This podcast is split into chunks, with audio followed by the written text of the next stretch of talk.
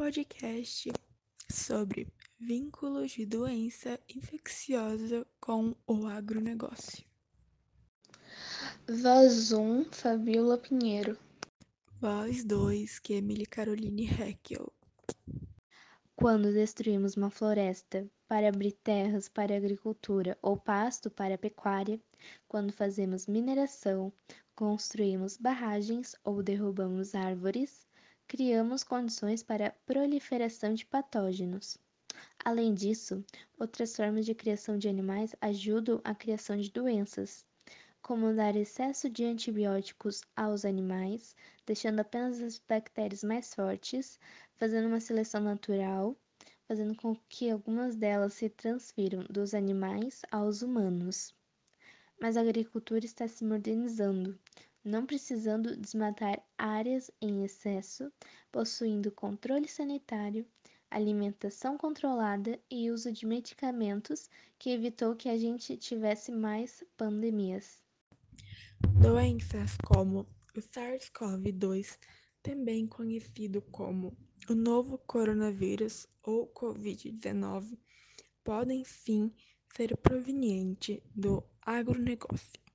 Mas, neste caso, não poderia ser o grande culpado ou totalmente responsabilizado, pois sem ele haveria um problema muito maior: a fome da população mundial. A economia cairia drasticamente.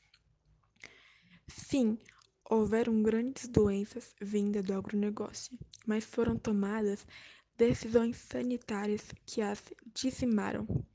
Como em vários locais citaram a agroecologia como uma das ações para amenizar doenças, iremos falar um pouco sobre ela.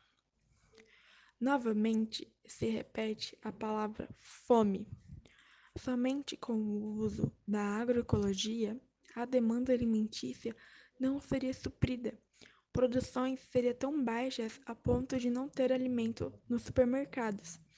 Até mesmo surtos de pragas por não ter um controle eficaz, pois não tem como cuidar de 15 hectares de terra manualmente. Sim, para haver alimento para todos, tem que se utilizar agrotóxicos mas de modo seguro, tanto para o ambiente quanto para a humanidade. Em questão ao desmatamento, cujo dito abriria mais espaço e teria como consequência animais silvestres estando cada vez mais próximo do meio urbano, além do agronegócio não ser o único culpado do desmatamento, para amenizar isto, se tem uma lei que abriga tanto os pecuaristas quanto os agricultores a deixar parte de suas propriedades de forma nativa.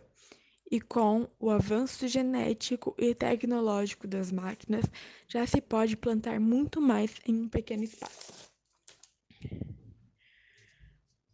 E no fato do Covid-19, em minha opinião, ele não está associado com o agronegócio, pois o agro trabalha para gerar alimentos comuns para não ser preciso se alimentar de animais silvestres, pois eles não são tratados para ser utilizados para alimentação humana.